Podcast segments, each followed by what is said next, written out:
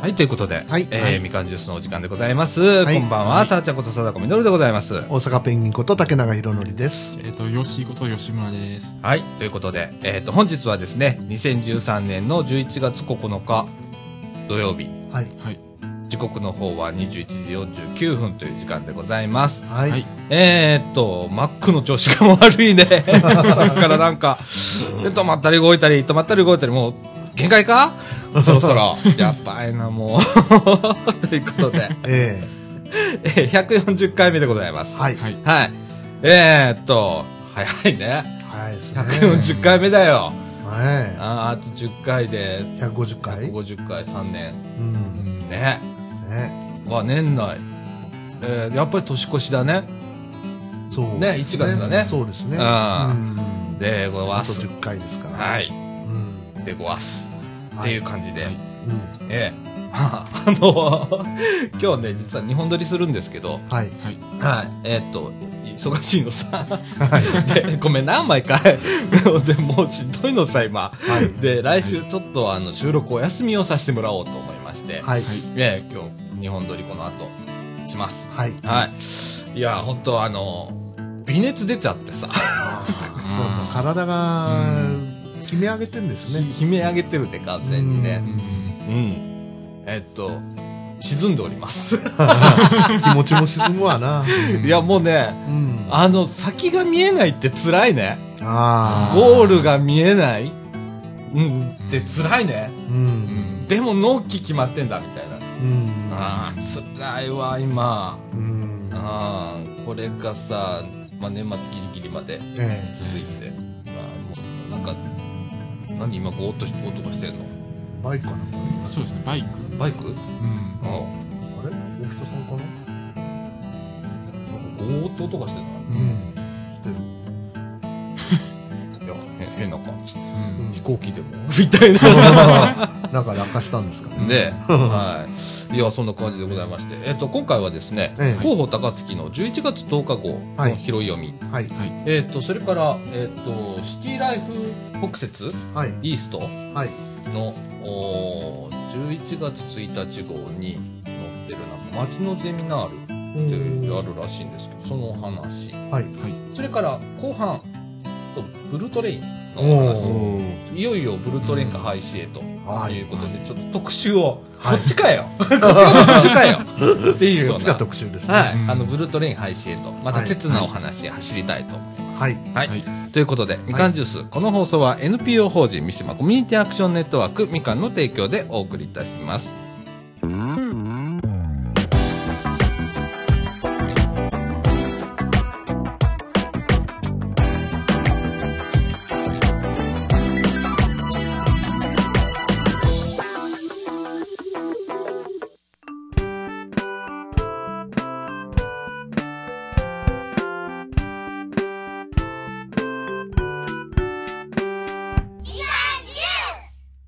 はい、ということで、はい。えー、中枠1のお時間でございます。はいえっ、と、広報高槻、はい11月10日号の拾い読みから、はい竹中さんよろしくお願いいたします。はい。えー、広報高槻11月10日号の中から気になったところをちょっとピックアップしていこうと思います。はいはい。はい。えーまず一面なんですが、えー自転車マナーを守り安全利用をということで、11月は自転車マナーアップ強化月間なんだそうです。で、12月13日金曜日までに適用される道路交通法の一部改正により自転車に関して次の2点が大きく変わるそうなんだそうです。ほはい、まず1点目、自転車が道路右側の路側帯を通行することを禁止。う。ほう。この路側帯っていうのはですね、ほうあの自転車があの車道がありますよね、で実線が白線が1本のところと、ん実線と破線が点々の線ですね、が2本並んでるところと、うんはい、あるんですがこれを路側帯というそうなんですが、ほうほはい、これの右側の方う。うん。これを通っちゃいけないと自転車左側を通りましょはあ。う、はい、え、これは、どっち向きでも左側のそっそか、そうか、そうか、そういうことだね。そういうことですごめんごめん大丈夫ですかはい、はいすっとぼけてた、今。はい、面白かっったですね今はいはいなかなかた。はい。はい。まあそういうことだそうですはあで違反すると3か月以下の懲役または5万円以下の罰金が課されこれ るなんか、なんか、その罰金額が結構でかくねえか。はいそうですねそれ、普通のあの、車の違反より結構きつくねえか結構厳しいですねこれはねおりゃ、やりましたな。えええ、これ、いつ、いつから で12月13日から適用終始徹底できてんのか全然ん徹底できてませんよ、こわれ。からへん。知らんかったな。う。えうんんえ、そうなんだ。えうえ、んで、まあ、あの、次の場合は歩道を通行することができますという、こう、例外規定もあるんですうね。んで、道路標識などで自転車通行可と指定された場合とか、うん。運転者が13歳未満の子供、70歳以上の高齢者、体の不自由な人、これ知りませんでした。子供がいい、子供とお年寄りはいいと。なんか気持ち悪いなう。ん。でもそうなで、るのかこれがもう一つ、さらに、あのーうーんと思うのは、車道や交通状況からやむを得ない場合。ねもうすっげえグレーザー。すっごいグレーですよグレーね。ですじよゃん、それ。まあ、だから、うん凸凹な場合も含まれるんでしょうね、道路が。あーそうですそよねっかそっか。うんうん。ああ。まあ、そういう場合は、うんえーっと、歩道を通行することもできますと。はまあ、でも基本は道路の左側の路側帯を通行しなさいとなるほどな。いうことなんだそうです。はあ。はい。で、もう一点うん。警察官の運転中止命令。うんブレーキ不良自転車への指導を強化ということでうん、警察官がブレーキがないと認められる自転車を停止させ検査することができますと。整備不良と認められ、応急処置や運転の中止を命じることができ、命令に従わなかった場合、検査を妨害したり拒否すると、5万円以下の罰金。おーあのーよくね、外国の輸入車とかでスポーツタイプなんですかね、んあのーブレーキがない自転車もあるらしいですね。あの、競輪と一緒でね。そうです。そうですねあの、足でくるくるくるくる、こもうう。踏んでブルーブレーキとかねねうん。あれ危ないんだよね。あれ危ないらしいあれです素ね。人乗れないぜ。え止まれねえぜ、あれ。うえあれは無理でしょうね。ん。うん。だからやっぱりこうね、街中であの走る場合はやっぱブレーキをちゃんとした自転車にしてくださいとほうほういうことだそうですなるねほ。どね。はい。はい、次なんですがうん、えーハニタンラッピングバスが運行っていうことではいはい、これはもう放送日始まってますかね、11月12日うん。から12月23日まで、おう JR 高槻駅北から今城塚古墳前まで直行うん。バスが出るそうです、うん。 C のマスコットキャラクターハニタンのイラストをあしらったラッピングバスを制作しましたっていうことで、で大きく窓にねハニタンがドーンとついてますね、はいでこのバスはですねあの先ほど言った期間にですね今城塚古代歴史館で開催される特別展、発掘された日本列島2013これ前回か前々回でね、放送したと思うんですけど、これに合わせて JR の高槻駅北口から今城塚古墳前まで直行バスが出るそうなんだそうです。おうで、これを機会にハニタンバスで、えー、道館へ出かけてみませんか、ねすごいね。え。市営交通持つもの強し。そうです ね。どんどん疲れますね。どんどん使いますうね。ん。うん。あとですね、ちょっとこれは、詳しい内容は来し、来次号になるみたいですけど、えーあのーこの前中止になった市政施行70周年記念の地位全域大防災訓練というはいのはいがはい。来年1月26日に再実施されるそうです。ああ、ね、はい。防災訓練なのに災害で中止になっちゃっ た。ねえねちょっと異例のケースなんです けあれど異例のね。ケース。台風だっけ台風です。台風で中止になったんだよね。 はい。うん、やりゃいいな。今度大雪で中止になったそんうでいうす。こと、時にやれよ、みたいなね。うんねはえ。。いうん。はい。あとですね。はい。えー住所高槻線というこれ道路があるんですね。うんはい道路、あの、貞岡さんお詳しいと思いますそけうど。だよね。十高とかいうね。うんああ、実高っていうんですか。うんこれの東天下5からいじり1っていうところの道路を事業区間の説明会というのがあります。うん。はい。えー都市計画道路重曹高槻線の道路事業について、事業認可に関する説明会を行いますということで、11月30日午後7時から8時当日直接会場へということで会場は五稜公民館ですかね、茨城土木事務所あ問い合わせ先が茨城土木事務所新名神事業所そうだね。電話番号が661の6003です、うん。はい。あの、十高って通称言ってんだけど、あそうですかえっ、と、結構二車線道路で、はい。えっ、と、走りやすいわけですわ。はい。で、それが今、えっ、と、どう、こう言ったらいいんだ。玉川橋団地とかね、はい。はいすごいローカルな話ですけれども、はい。はい。そこからずっと突っ切って芥川渡って、はい。で、ずっと高架道路になって、はい。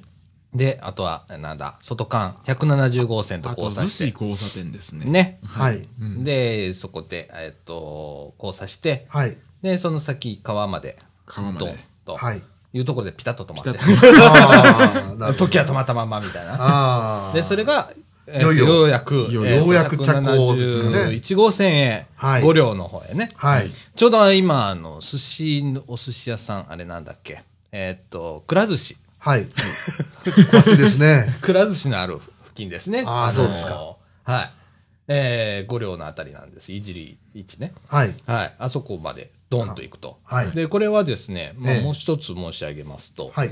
えー新名神の事業と、えー複雑に絡んでおりましてお、ー新名神の 駅ができるわけですよ、高槻に。はい。で、その時に名神もできる。はい。で、そこの出口に絡む工事もあります。はい。はい。えっ、と、新名神のね、えええーはい高槻ジャンクションってできるんですけれども、そこにアクセス道ができるわけですけれども、はいえっ、と、その工事とこの工事が密接にリンクしておりまして、はい。はい。で、えっ、と、多分開業時期が同じぐらいだなると思います。合わすと思います。なるほど。そはいれで名神、新名神事業所なんですね。そううですね。はい。はい。えー関連事業でございます。なるほどはいね。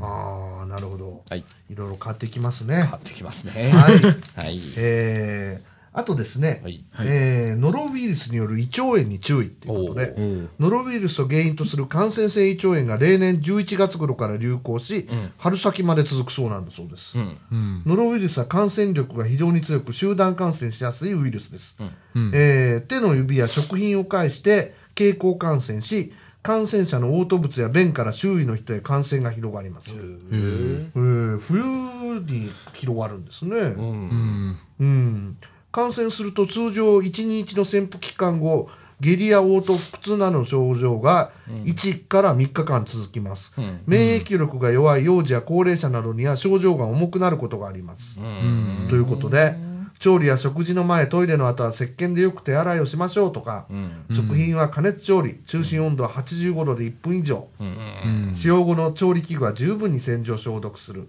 感染者の便嘔吐物を片付けるときはビニール手袋やマスクを着用し室内の換気を行う嘔吐した場所は塩素系消毒薬で消毒するとかああ。おいろいろ二次感染とかに注意しましょうということだそうです、おーはい、あともう一つ注意事項でですねほう11月から4月に多発ということで入浴中の事故うん。うんこれからね、あの私なんかでもそうなんですがシャワーからお風呂に切り替えるとかいう人もいますし、おーはい、風呂が恋しくなる時期ですから、はい毎年寒くなると時期に入浴中の救急事故が増加しているそうなんだそうでほうすほう。過去3年間に市内で発生した自宅での入浴中の突然死は平成22年には42人、23年には50人24年には58人増えてるね。増えてるんですね、おー特に11月から4月が多いそうだそうですなんで増えてんだろう。なんで増えるんだろなんででしょうねう。ね年を、あ、えぱそれはお高齢化です年か寄ねりが増えてるってことか。うーんかなと僕は思ったんですけどね、うんへえ。まあ、事故防止のために次のようなことに気をつけましょうということで、うん。脱衣場や浴室の温度が低くならないよう浴室暖房などで工夫する、うん。お湯の温度は3941度程度で長湯しない、うん。心臓や肺の慢性疾患や高血圧症の人は半身浴を心がける、うん。それよく言うね。あそうですか、うん。気温の低い日は早めに入浴するうん。うん。食事直後や深夜に入浴しないうん。うん。万が一事故が発生し浴槽から救出できない場合は浴槽の線を抜いて顔が水に浸からないようにし、風呂釜の火は消して顎を風呂蓋に置くなどして気道を確保しすぐに119番で救急車を呼んでくださいこああ、なるほどなうー。いう工夫がいるわけですねああ。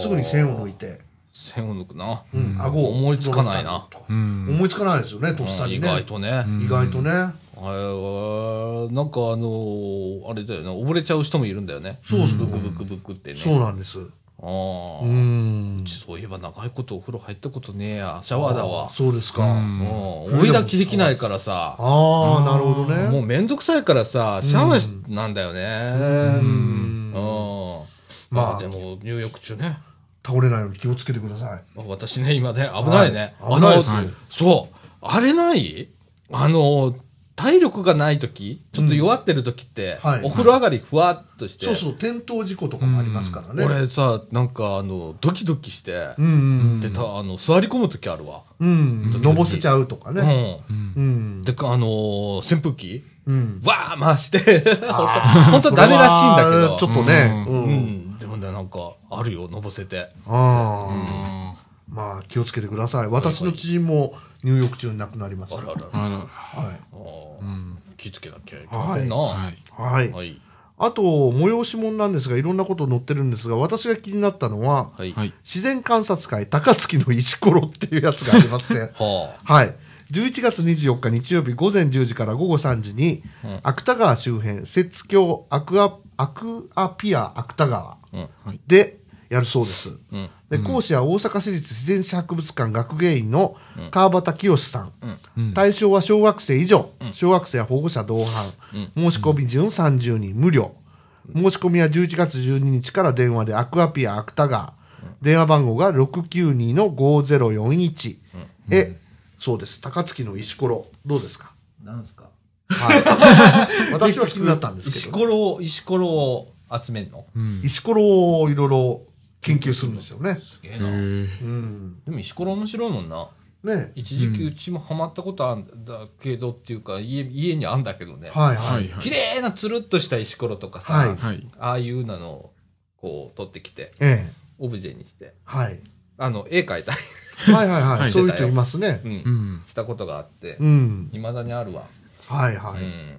私はなんかね、あのー話余談になりますけど、あの、信州に行った時に、うん。うんあの、ある博物館で、江戸時代の侍さんが、こう、石ころをずらーっと集めてたんですね。石ころって言ったら悪いですけど、まあ、なんていうんですかね、きき貴重な石なんでしょうね。いろんな綺麗な石とか。うんうんそれを外国の人と交換してたんだそうです。文通あーそれいいね。 で。 ええ。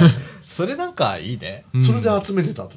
だからインドやヨーロッパの石を持ってたんだそうです、江戸時代の人は。はあ。江戸時代うん。すごいです。そんな外交があったんだ。ああ、すごいね。やっすぱごい趣味人っていうのは、あの、特集でもブルトレの話しますけど、やっぱりオタクっていうのはいるんですね。どの時代にも。うんどの時代にも。でもすげえよ な。すげえワールドワイドな話こですのよ。人に届けてくれってその当時、うん届くんだね。届くんですよ。すごいなあ私それ見た時ちょっと感激しましたけどね。あーちょっと感激するよな。うん。今だったらなんかわかるような気がするけどさう。これだけね、インターネットとかも発達してね、外国の人とお話しするっていうのもわかりますけど、江戸時代ですよ。鎖国ですよ。んだって送ったってさ、いつ届くかわかんねえしさ、ええそれが帰ってきたに1年後みたいな感じになるんでしょ。郵便があるわけでもないしね、ね。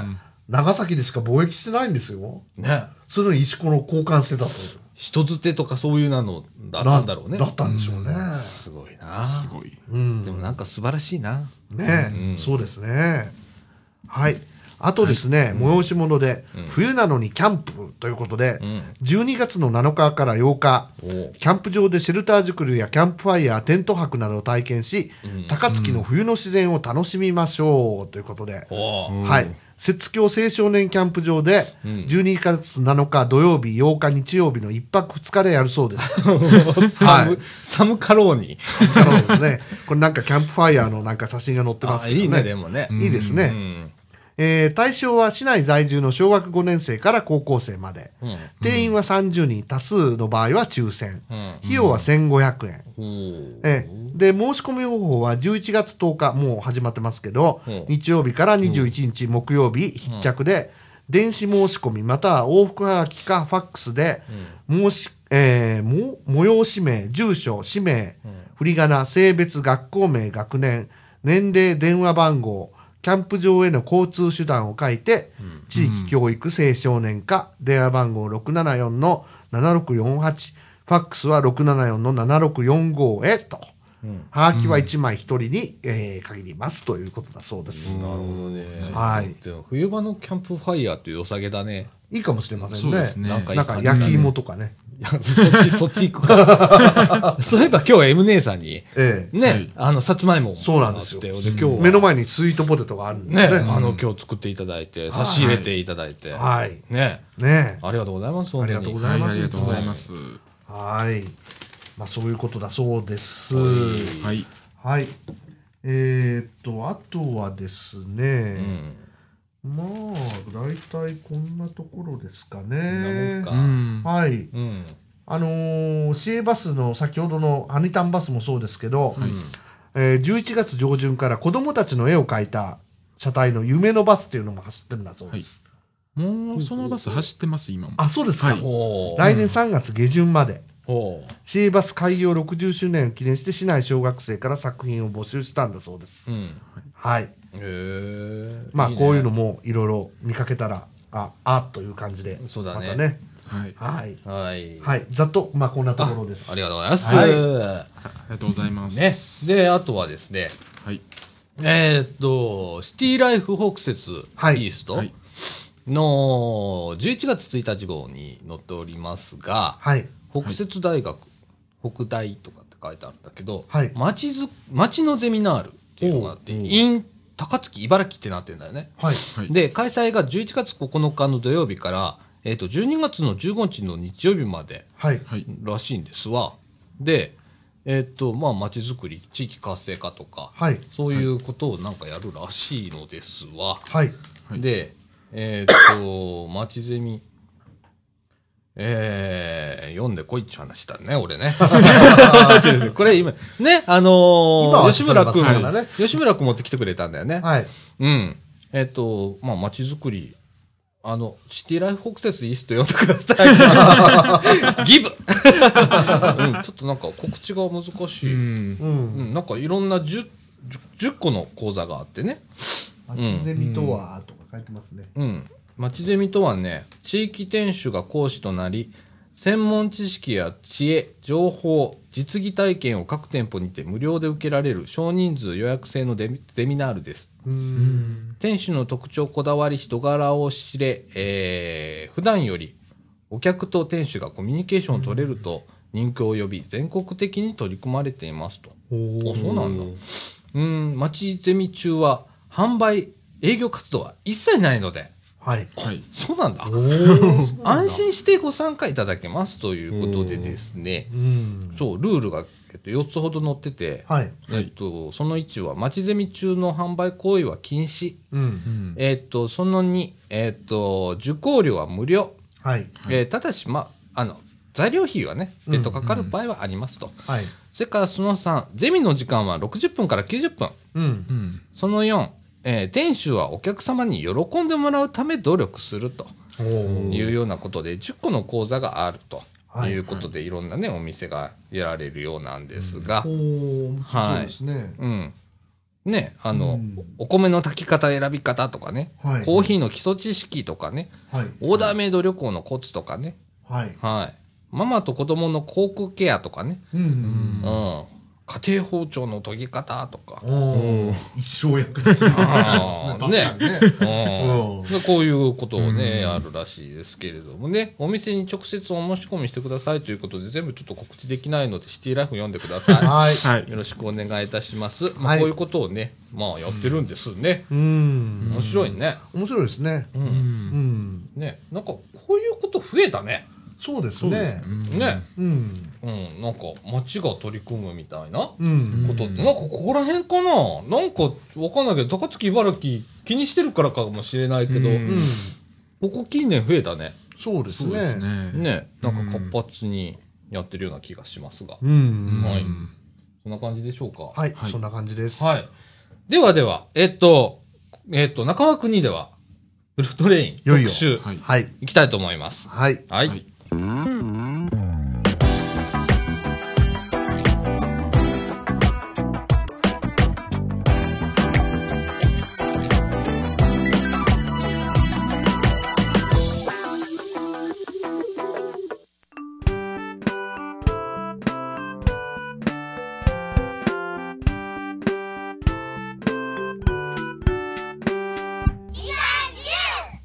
ということで、はい。はい。中川国のお時間でございます。はい。はいえっと、今日の特集はですね、えーっと、ブルートレイン廃止へということで、JR3 社、えーっと、北海道新幹線開業でということで、毎日新聞のですね、えーっと、これウェブの方なんですけれども、はい11月7日の朝、はい。はいえーリリース分なんですけれども、えーっと、2015年度末の、えー北海道新幹線開業を控え、JR 東日本と北海道、西日本の3社が、えーブルートレインをはじめ、客車を使った寝台特急を廃止する方向で調整していることが分かったということでございます。えー運行開始から30年以上経過して、車両が老朽化したことを加え、えー航空機との競争で乗車率が低下、うん。うん。さらに北海道新幹線開業により、えー利用客減少が予測されることが背景となっているということでですね、えっ、と、JR の関係者によるとですね、現段階でブルートレイン、あけぼの、はい。えー上野青森間ですね、はい。が来年3月のダイヤ改正でさ廃止されるほか、はい。はい14年度末の、うん最後の、ん14年度末に最後のブルートレインとなる北斗星、これ上野からほ、札幌間、はい。はい。えー、15年度末にはカシオペア、これ上野から札幌、はい。はい。それからトワイライトエクスプレス、おーえー大阪から札幌もお姿を消す見通しということで、えー、と北斗星に関してはですね、年末年始はお盆期間中に限って臨時運行するということです。それからですね、えー、と電車方式のね、はいえー寝台特急、えーサンライズ瀬戸とサンライズ出雲ですね、これは東京から出雲出雲市とか高松とか行ってるんですけれども、こちらの方はしばらく運行を継続する方針ということでございます。うん。はい。いよいよ来ましたね、こういう。来るべきものが来たっていう感じです来まね。来ましたねうん。。だから長いこと、こう、客車っていうのを作ってなかったうん。わけですわ。はい。えー JR になってから新造した客車ってなかったと思うんです。うん。ね。えーそちらはもう、謝礼がかなり、うん。ねう、ん。お年を召してうんうんまして。で、まあ、ね、人気のあの、カシオペアだとか、うん。はい。はい。トワイライトとかねねトワイライトとかね、うん。もう姿消す。これも言ったらね、改造車なんだよね。うん。あの、豪華寝台列車って呼ばれるやつね。はい。はい。あのー、新造したやつじゃないはい。ので、国鉄型のやつをはい。改造したということで、うんう。ん。えーあとはまあ、えーまあ、JR 各社間を、うん。もう夜中こう何社かまたぐような列車はなるべくちょっとやめましょうと。うん。うんこれはまあ人件費、駅員さんの人件費だとか、はいそれから、えーっと、補選作業ですね、を夜間に集中できるっていう利点もあって、ええ。えー夜にもう走らせたくないっていう思惑が、はあー実は見え隠れと。あ。はい。えーあのー極端に言えば、北海道新幹線開業で、ええーっと、トワイライトは関係ないんだよね、本当は。そうですようね。ん。で、トワイライトはすごく人気で、いまだにチケットが取れない。う。うんんっていうような状況で、えー北斗星も確かそうだよね。北斗、カシオペアか。カシオペアですね。カシオペアも結構取れないっていう人気列車なんですけれども、うんえーやっぱりね、あの、1便2便じゃペイできないんだよね。うん。あと、あの、例えばトワイライトエクスプレス、これはまあ大阪から札幌まで行ってる、あの人気列車なんですけれども、車両を JR 西日本と、J- JR 北海道が持ってます。うん。うんで、その真ん中に JR 東日本を通らなきゃいけないと。うん。で、そこに、えっ、と、線路の貸し借りっていう関係が出てくるとかね。はいはい。運用上で、例えば、うえっ、と、機関車の貸し借りっていうのも出てくるという問題で、いや、めんどくさいんだよね。 はっきり言って。これ、結構ね、あの、えー、またぐっていうことに対しては、この JR をね、はい。はい。何社かまたぐっていうのは、えー国鉄民営化の時にやめましょうという法律法律の中にあったので、お ーもともとがね、民営化するときには、もうなるべく JR 各社内の運行にとどめましょうという方針の上で、えー、民営化されたもので、で、そこからまあ、どんどんどんどんブルートレインって姿を消していって、うんいよいよ最後に残った、えー、ブルートレインが平成15年でな、もう15年度末でなくなると。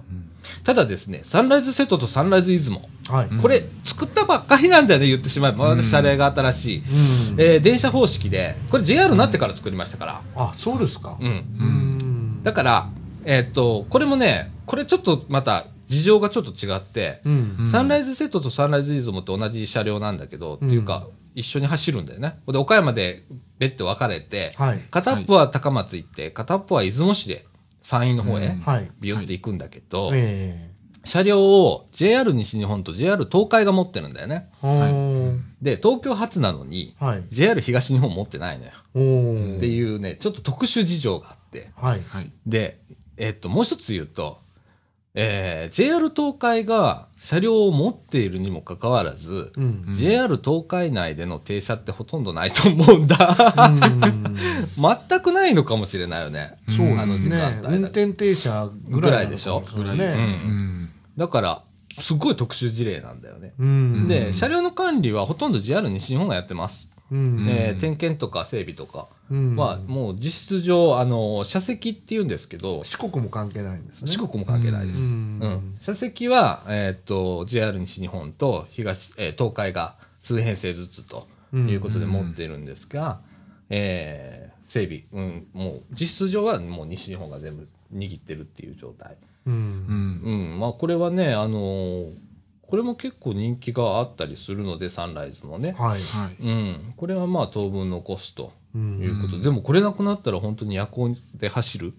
夜行列車っていうのは日本かららほぼなくななるりますね。まあニッチなとこ行くと浜那須とかいうのもありますけどあれもなくなるんですよねあーそうだね。今北海道もえらいことになってますからね。ううんんね、あのーうん、これもね、時代の変化とともにっていうのもあるんだけど、うんね、どうでしょうか。ねえ寝台の需要っていうのが、まあ、その JR 分割によってそういうね今ご説明あったみたいにね、うわん。かるんですけど、うん。しもし寝台の需要自体は僕は掘り起こせばあるとは思うんですけどね、うんうんまだまだね。あるある。うん、僕もそう思うんだ。う、うんん。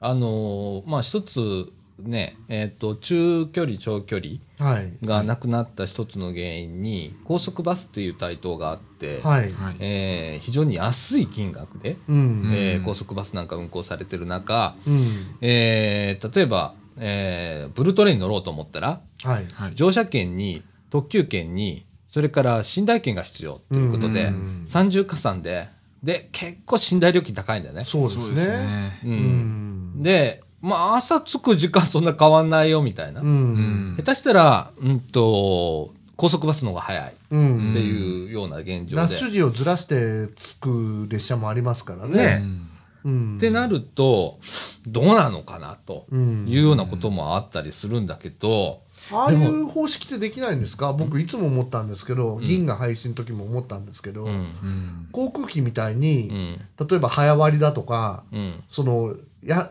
定価が定価はまあその高い値段であったとしても、うん埋まらないんだとしたら、うん安いチケットを大量に販売するっていうのはできないんですかね、うん。だからそれすっげえ走らさないとダメなんだよ。ペイできないんだよ。うんあーだから、そこに夜間運行の難しいとこがあってう、うんんよく走らそうと思ったら、駅に、駅に駅員さんを配置しないとダメでしょ。うんそこの人件費が必要。ううんんそれから運用する人の車掌とかそういうのは人件費が必要とかって、うん夜間の人件費って結構、あの、数本のために、ううんんでもいる人数はそう変わんなかったりするっていう部分で、すごくコストが、高コストな運行になってしまうあーっていうのと、あと車両が、えー昼間使えるような、中間、昼夜、はいはいはい、い両方使えるような車両であればいいんだけど、 583系みたいなやつですねそうですね。昔だったら、昼間座席で走って、夜寝台で走るみたいな、ああいう仕掛けだったらいいんだけど、うん今そういう車両がないんですようね。んサンライズもそうですね。うんだから、昼間寝ちゃうん。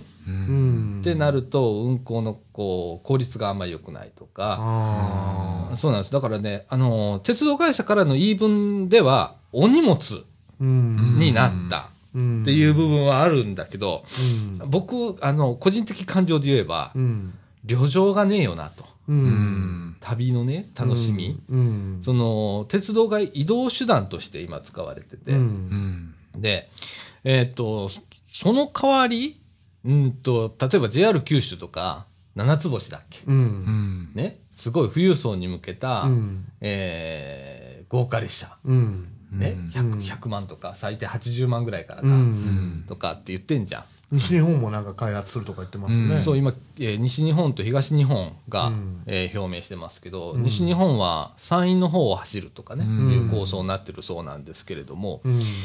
えーいずれも、まあ、富裕者に向けたうもん。ものっていうことで、うんまあ、あれは別な、もうカテゴリーとして別なものですわ。そうですようんね。うんそうですね、うん。で定期列車でもないし。うんそうなんですようん。そうなると定期列車で、その、うん、移動するする手段だけじゃなくて、その間も楽しめる。う。うんんそれもちょっとこう、低価格な。うん。バスは楽しめないじゃん、どう考えても。楽しめないですね。そうあれはそうですもうねあの、何最近まあ快適になったやつもあるって言うけどさ、うん言ってもさ、言そっってもから立ち歩けないとかさ、うんあるわけじゃ途中降りれないとかねそうですね。なかなかね。ん。なんか、がんじがらめみ状態になるじゃん。うん。はい。うーんと、電車とかそんなんないじゃん。はい。自由ですからねね。うだんからそういうことをこう、ちょっと、ピックアップしたりだとか、う。うんんあとはやっぱりね、いっぱい走らさないと多分無理だと思うわ、やっぱり。どう考えても。うん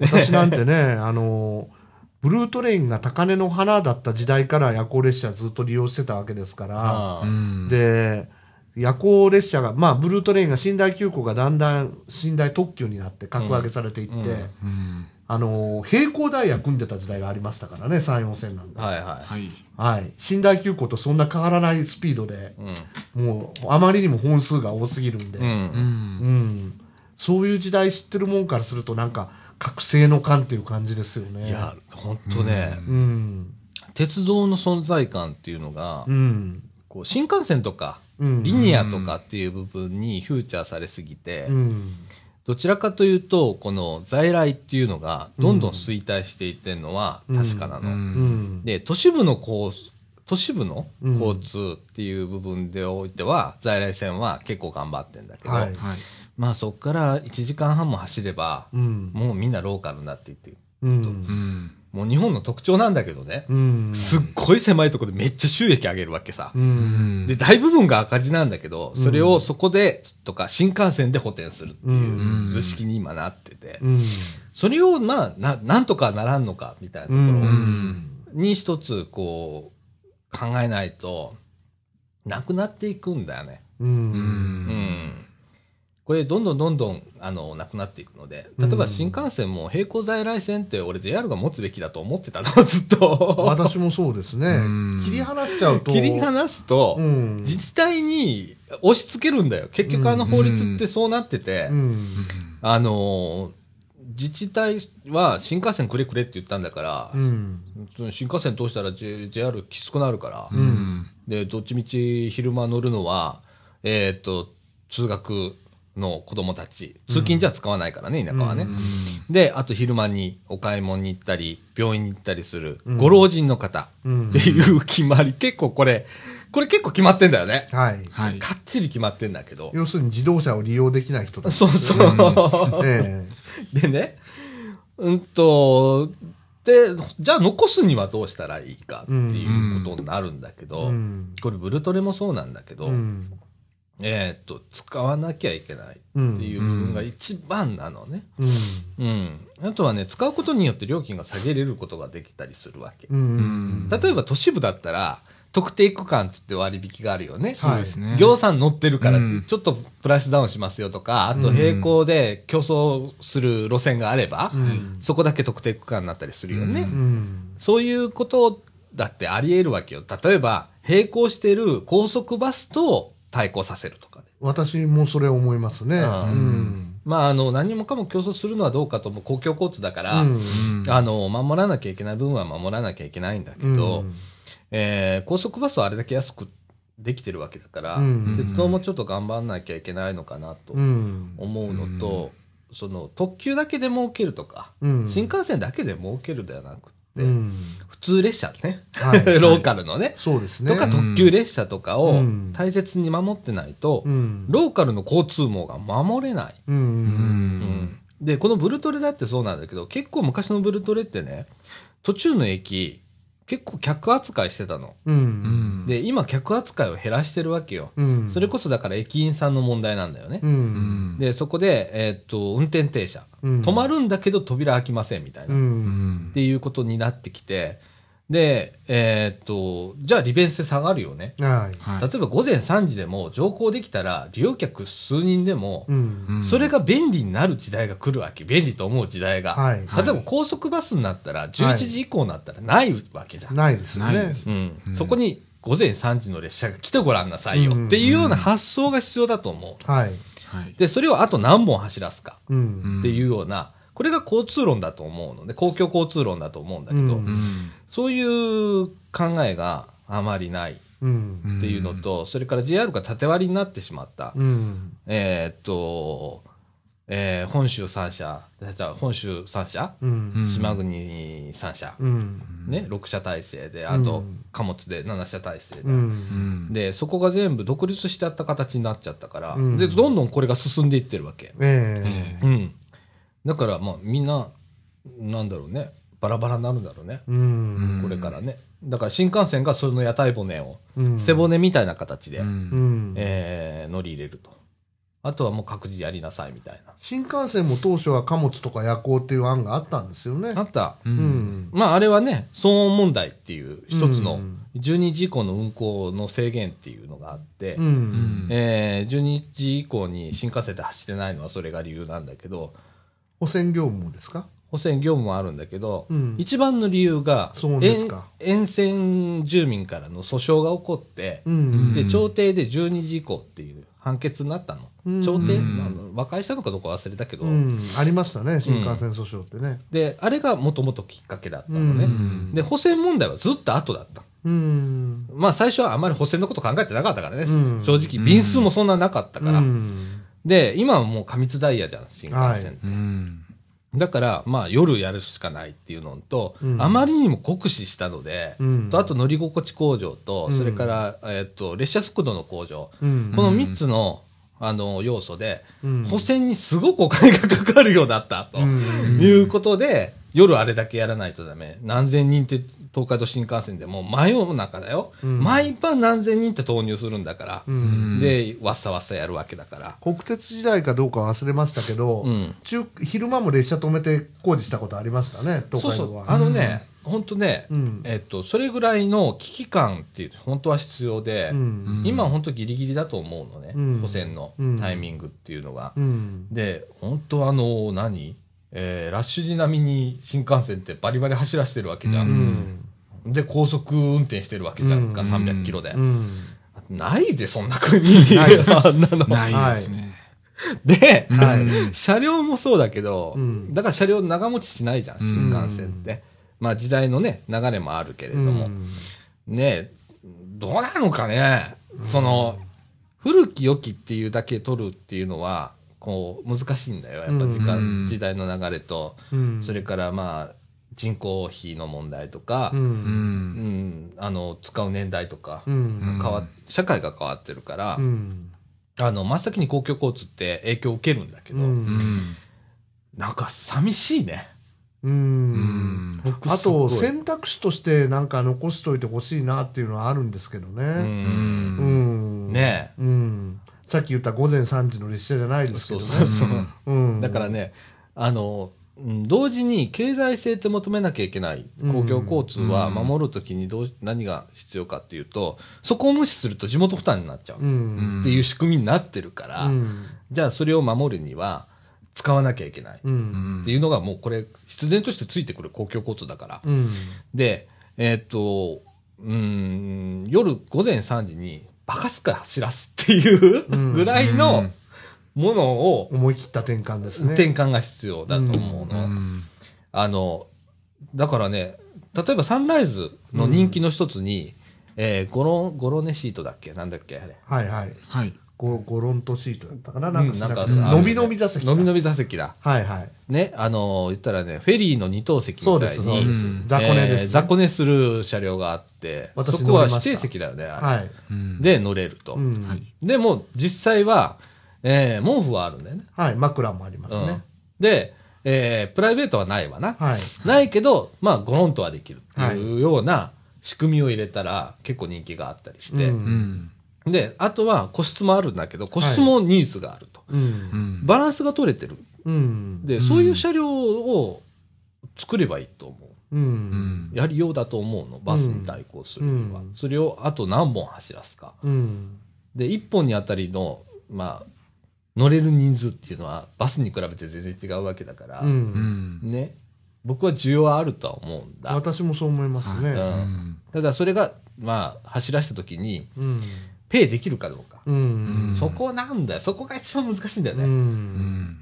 だから昔の国鉄時代はうんそこら辺あんまり国有鉄道だから、うん考えなかっ、まあ、かかえ考えなかったからああなったんだけどね。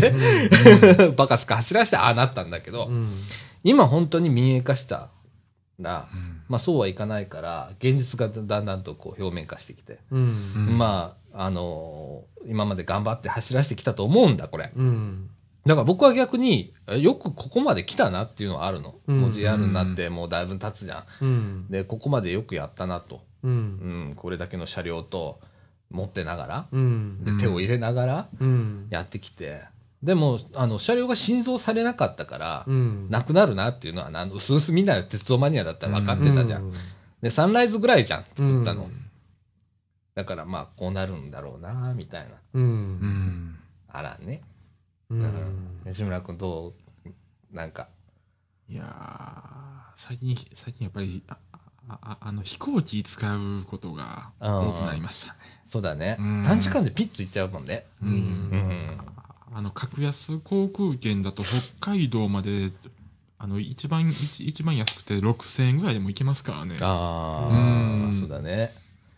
それも3時間ちょいで行っちゃうもんな。行っちゃいますからねピョンとなうん関西空港まで行くのはちょっと時間かかりますけどそうやねんな。そうやねんな。うん。うん、だから、ううん、んあと、だからね、あの、新しい需要、まあうん季節列車とかでもいいと思うんだ。うん。うん。例えば、その、この時期は絶対走らしますよっていう看板列車さえも置いとけばいいと思う。うん。あとは車両をどう位置するかだよね。その、そうでにすね。えー平常時。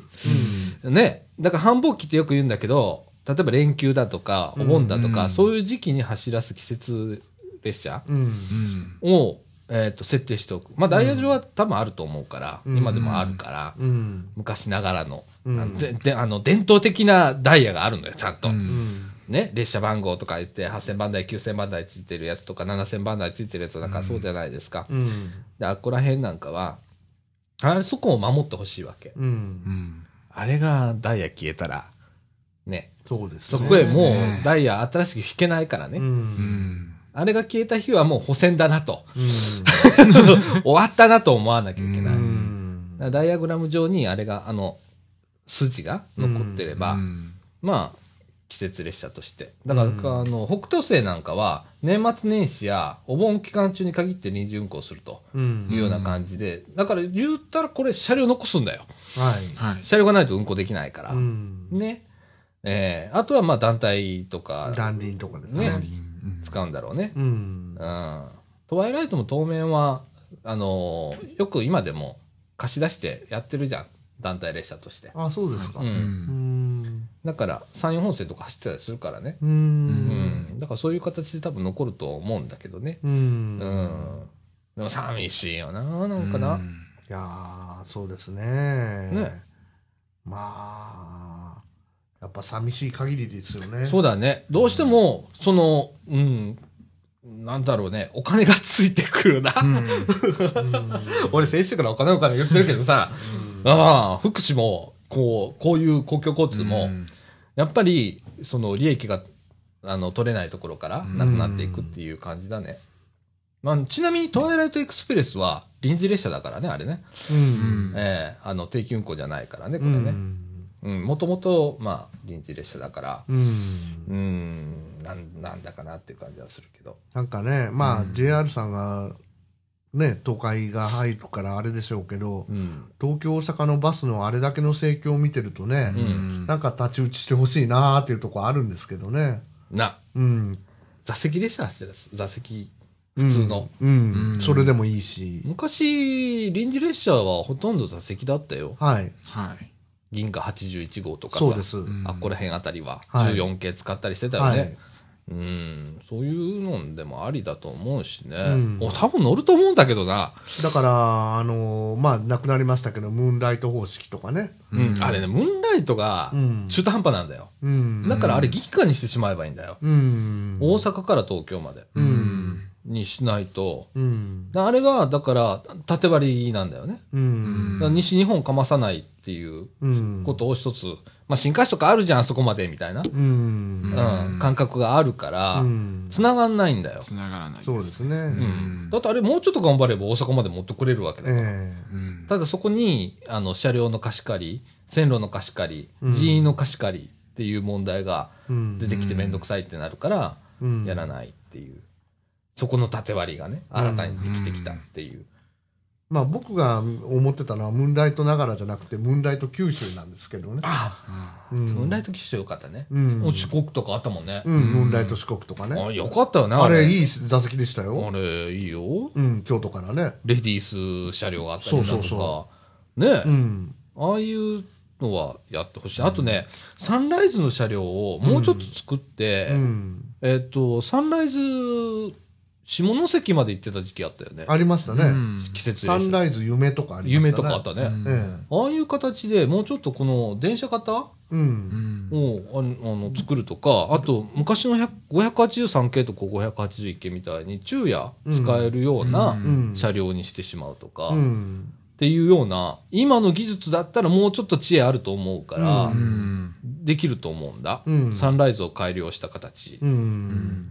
を使って、えーっと今サンライズだったら JR 東日本と東海と西日本と四国が絡むでしょ、うん。でそこら辺はまあなまあかろうじて仲良くできてるんだよ、うんまあかろうじてだけどねこれうね、うんん。その間にそういう列車を設定するとか、うん。しないだろうけどね しないだろうけどね、僕なんか頭にあるのは、うんまあだいぶな、そっちもなくなっていってますけど、うん、カーフェリーなんか、フェリーとか旅客船とか割と頑張ってるなと思ういう印象もあるんですよ。ああまだまだねはいうん。まあ低運賃とかいろいろあるんでしょうけど、うんまあ、旅情をアピールしてる会社もありますよね。あるね。うん。もう、スピードでは絶対負けますから、うん。で、高速バスとか飛行機出てるから、うんそれも値段が下がってきてるんで、うん船だけが安いというわけじゃないから、うん。ああいうやり方もあるのかなとも思うんですよね。そうだね。うん。まあ、あの、鉄道の場合はね、線路と駅舎っていうのがついてくるからねう。ん。そこに一番の問題難しいところがあるんだうよ。ん。ね、高速バスは車両買えばなんとかなるわけじゃん。あと運転手がいればう。ん。だけど既存のあの設備がいっぱいついてくるからう、ん。ここにコストかかるんだよね。大量輸送はできるけどね。うん。そこにいくらかけれるか。うん。いくら出せるか。だからそうですねでも旅情っていう部分でね、うん中間層とかに向けた、こう、なんかこういうのって中間層じゃん。はい。使えるのは。はい。うん、そこがぽっかり開くんだよな。そうなんです。低コストの移動か、飛行機とかか、あとは列車もうとか豪華列車になるわけだし豪華列車です、いきなり飛んじゃうんだよな。ううんん。だから、その真ん中にブルートレインがうまい位置であったはずなんだけどな。うんだから、トワイライトとかカシオペアが、うん。あれだけ人あれ気だがあけるわけだ人気あったわけだからうん、いけるとは思うんだけどな、まあ、ピンスが少ないと。うん。なあ。いやいやいやいや、うん難しいですな。ここら辺が、そうですね。鉄道の難しいところでございますわ。鉄道の魅力をそういう、まあ、富裕層じゃなくて中間層に向けてもアピールしてほしいですよね。そうだよね。そうじゃないと多分。そっちの方が数は多いですからね。そうなんだよ圧倒的にね。圧倒的うん。実ね。う。うんん楽しいとか乗りたいとかってうんいうようなものとか、うんあと走るホテルみたいな。うん。で、最初はもうそういう位置づけだったじゃん。はい、走るホテルでした。 20系とか、ねはいで出てきた時に走るホテルって言われてて、そうですねみんなが憧れと思ったんだけど今はいもう、この言っても国鉄型の車両だから、うん陳腐化してしまって、うんどうしても設備が古いうん。で手を入れたカシオペアとかトワイライトにしても、うん。言っても国鉄型をベースだから、うんやっぱりボロが出るわな、ううんんもう見た目にね、ボロボロですもんね。そうだよ、うん塗装が剥げてさ、うん、あれは良くないですよね。やっぱり、車両も商品だから、うん。ねやっぱり見た目がね、そうう、ん、子供が見てがっかりするような列車だとね。ねう。うんんであの新しいの作ると今度はすごくこう高い富裕層の 人たちの車両にはい。なるっていうのもなんかなんかね。飛んだ話だよなっうてん。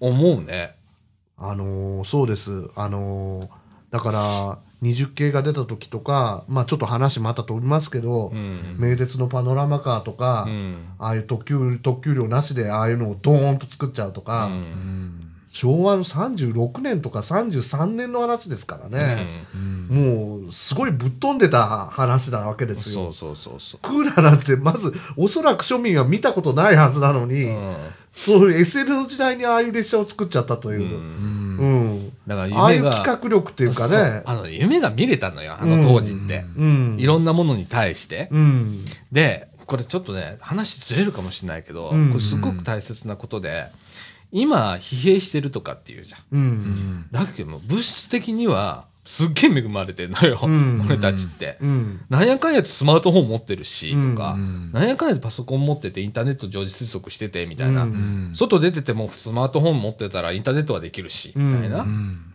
で、えーっと、まあ、そこら辺で電車乗っても綺麗な電車乗れるしとか、ね、切符買わなくてもピッてできたりとか、っていう、すごく恵まれた中にいて、うんで、何が言いたかったんだっけなんか、うーん、夢うんがなくなったなっていううん気はすんのね。うん行くとこまでちょっと行っちゃったのかなって。うんこれ以上の、あこの、ね、つ次世代うん次、アトムぐらいじゃん。 あーうんあれ原子力で動いたけーど。ね、うんうんああ、とか、ああいう世界に行くわけじゃん。ははいいでもさ、それそこぐらいのイにンパクトはで、すよねそこにはあまり魅力ある、ないですね でしょ、うんでもそういうとこまで行っちゃったと思うんだわ。うんうんで、俺たち子供の時に見た夢っていうのは、うん例えば未来予想図で、えーっと、うん高架の道路じゃなくてチューブが走ってて、うんその中に、えーっと、車が浮い てた。やかですねチューブの中をね。はい。ピュピュピュピュピュってね、はいそういう絵をいっぱい見せられてて、ええ21世紀はこうなりますよっていう、はい。はい21世紀だよそうです、そうです。 今21世紀じゃん、いや、私なんてアポロ計画真っ只中の人ですから、21世紀はもう植民地ですよ、宇宙は。ああはでしょそういう時代ですごく夢見てたのに、はいやっぱこれくらいじゃんであの時にそそれくらい飛び抜けた夢見れたんだよい。うん。でも今なんかそれが見れるかっていうと3年先も見れないじゃんうんう、んそうですね。そこばっかり見るじゃんうん。ね短期短期でね。うんうん。だから iPhone がどうなるかとかさ、次の iPhone ってどうなるっけとかさ、うんそういうことばっかりになっちゃうじゃん。うん。で、もうその先見ても仕方ない。うん。じゃあ、えっ、と、もう一回原点に立ち返って、うん。古くなったものを再生させるところに夢を持つとか、うんっていう新たな考え方あると思うのよ、俺。はい。ん今衰退してるものはい。はいを、でも必要だねっていうところに、うんどう夢を持たせてうん実現するかっていう夢の持ち方もあるわけよ。うん。その新かな新たな転換期に今来てると思うの。うん。で、そこにまだ到達してないんだよね。うん。いろんな人が。うん。で、先を見ようと思うんだけど見えないから短期で見ちゃうでしょ。うん。で、だから企業としては怖いわけよ。10年、5年、5年先、10年先が見れないから。うん。だから溜め込むじゃん。うんあそれが内部留保さ。 っていうようなことにね、僕ね、脳も繋がってるような気がする、うんよく考えるんだけど、うん。なんでこんなに閉塞感があるんだろううん。でももう、もういいよな。いい加減いいよなって、物質的には。ううんっんて。いう中で、こういうなんか、ちょっとレトロな部分、うんウルトレなんかもろそうじゃん。うん。ね。時間的に得するわけでもなく、うんね。それから、料金的にも得するわけで得もするわけではない。でもなんかすごく懐かしさ感とか、う違うものを感じ取れるうん。とか、違う魅力を感じ取れるうん。ものっていうところに、逆にフューチャーできる時期だと思うのね。うん。うん。そうですねこれからじ平成15年でしょあと、えーうん何年今年平成平成15年じゃなくて2015年。 2015年。と2013年だから、あとはい2年2年です2ね。年。の間で、はいどれだけこれから話が、こう、てっちゃんの間ではこれは大騒ぎになると思うから、うんね、今から写真届こうみたいなうんことになると思うけれども、うん。そこで、まあ、JR が次何を打ってくるか、そうですね。打たないでのすか、ね多分打たないと思多うけど、分打たないみたいですけどね。もう打たないと思うね。打たないでしょうねうんまあ新幹線って言ったら、新幹線って行くでしょ。うん。うんね、平行在来線捨てましょうって言ったら、うん平行在来線捨てますって行くでしょ。うん。うん。それをどう維持するか、うん JR の中でっていうやつはね、政治的に決めるからダメなんだけどね、あれは。ううんなんせ政治で決める必要ねえじゃん、うんって思うじゃん、うん。だってさ、新幹線そもそも走らすのにさ、うん。なんで政府が決めてんのね。ね儲かるところに鉄道会社が線引きゃいいんじゃん、ううんん。と思わねう。うんん。だって儲かるところに走らせゃいいんだから。うん。で、平行在来線も一緒にそれをセットで考えるわけだ、そいつらは。うんほんなら、今のやり方は、どっち選びますかって自治体に言うわけさ。要望するんだったら、新幹線要望するんだったら、在来線はじゃあ自己負担でお願いねって言ってるんでしょ、う。今。うんん。ね 俺はでもおかしいじゃん。 おかしいじゃんって。うん。なあまあ、東海道新幹線の、これも発足意義っていうか、うん。東海道新線ですからね、あれはね。うん。うん新しい幹線だから、そうそう、複々線にするんだったら、うん。東海道線を複々線にしなきゃいけないという論議の時に、うん。じゃあ後期で、うんあ後期じゃない、標準期で、うん。高速電車走らせますよと、うん。いうことになったわけですからうね、ん。その原点に立ち返って、うん。もう一回掘り起こすのも面白いかもしれませんね。面白いと思うよ俺は絶対50年経ったわけですからね、うんほぼ。そうだよ。うん。あの、あんまりこう、政治がうん。絡むべきものじゃないと思うし、うんそれが遠回しでこういうことに影響してるのは確かで、北海道新幹線開業でっていうことで、うんって言うんだけど、結局行くのははあ函館まででしょはい。はい。ね、札幌開業なんて遠い未来の話じゃん。はい。はい。ね。で、トワイライトって札幌行ってるよね、カシオペア札幌行ってるよね、北斗星札幌行ってるよねって。全部札幌なん全で部すよ札幌ねで。すね。ね。はい。うんあれっていうところに気がつかないとダメだよね。ねえ。まだ100歩譲って、あけぼのあたりははい。上の青森間だから、はい。はい。もうしっかり新幹線が行って、はい。まあ、秋田も山形も新幹線が行ったんで。ねまあまあ、100歩譲ってわかるけど、うんはい。札幌はね、みたい なとこあるでしょ、うん ありますようんね。ね、うん。で、なんでサンライズは残るのかとかね。うん。うんなんでしばらく運行を継続する方針とういん。うことで残すのか。うん。まあ、ここら辺もちょっと考えてみるのが面白いと思うよ。うん。うんなぜ残すのか。ねしかし、ブルートレインっていうのはやっぱり、まあ話元に戻りますけど、うん。やっぱり、まあ、基本的に20系じゃないですか。固定編成方式の機関車が引いてうんうん、全電源、あ電源車つけてん、集中電源で、まあ分散電源のやつはあったけど、で、オール寝台車で冷房でと、んうんいう企画、うん。さっき言ったように、まあ時代の要請もあったんでしょうけど、が60年持ったわけですよね、これ、そうだね言ったら。今度の60年、やっぱ見据えてほしいですよね。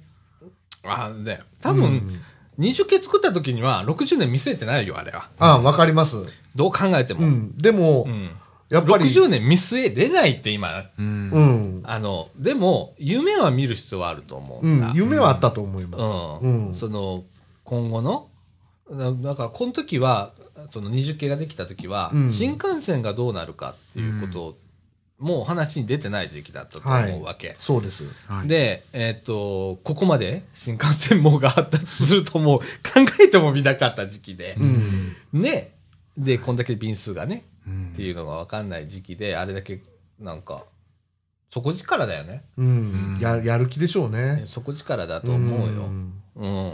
ただ、航空機との対抗はあったらしいですよ。余談になりますけど。あムーンライトって夜間飛行便を飛ばしてたんですよ、当時。うんあ。あったね。うん。東京、大阪とか、東京、福岡とね、か。あった、あった、あうんった、あった。それに対する対抗っていうのはすごいあったらしいですよ。うん。うん。な値段的に買ったんでしょ、あれ。と、あと、あの、ダイヤです。航ダ空イヤです。うんだから、大阪を夜中通過するっていうダイヤを作った。うん。うん朝風ですけどね。う。うんん。それが今までできなかったのをム作った。そうだね。うん。まあ、あの時はあの時の事情でね、鉄道管理局制度があったかそうら、そうそう。ね、大阪通過するが大反対するとそうそうそう。ね、鉄道管理局に一個ぐらい止めなさいよ、みたいなところがあったりしたから、ね、大阪を通過する列車を作ったという、うんまあ大判断が、大決断があったわけですそようね。だね、。本社のね。うん。うんいやー、あの、60年。ね、お疲れさんでしたっていう感じですね。 ねこ れから、夢をローカルに見れないかなっていうのはちょっと感じだね、これね。そうですね。うねんあとは鉄道衰退しないように、うん。ちょっと頑張ってほしいなとはい思いますね。はい、そんな感じですが。はい。はい。じゃあ、えーっと、うわ、1時間だ。おお、うんやっぱりっちゃいましたうね。ん、じゃあ、はいこの後エンディング。はい、行きましょうか。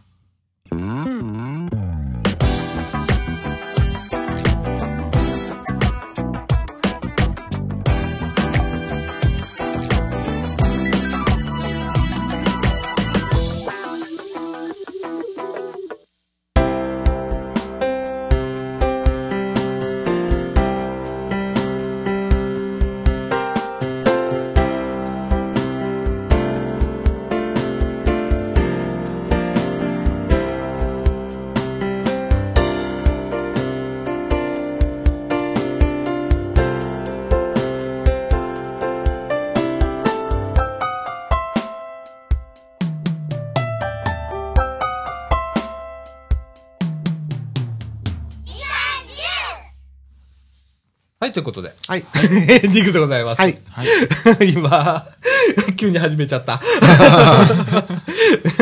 あの、まあそういう形で、あの、今日ね、はい。はいあの、鉄道の話をしたりだとか、はい。えーしましたけれども。はい。はい。えーっと、この後もう一本、はい。はいえー撮らせていただきます。はいはいで、来週の収録はお休み。は い。ということで、はい。僕も限界。貞岡さんの休暇のためにちょっとほんま。あの、こん何収録編集、はい。うん、できる人がいたら、本当俺休みたいわけ、今。はい。はいいや、あの、これどころじゃないみたいなこれ聞いてて育てないとダメなんだよ。よし、よし頼むよ。僕がいなくて も、せ放送が成立する週ね。はい1、2週抜けても大丈夫なぐらいの。はいはい。ええあの、今後ちょっと要請していきます、はい。はい。よろしくお願いいたします。はい。は。はいえーっと、そんな感じで。はいえーっと、もういいっすね。はい。もういいで。ですすね、今日ね十分です。はい。はいということで、みかんジュース、この放送は、えー NPO 法人三島コミュニティアクションネットワークみかんの提供でお送りいたしました。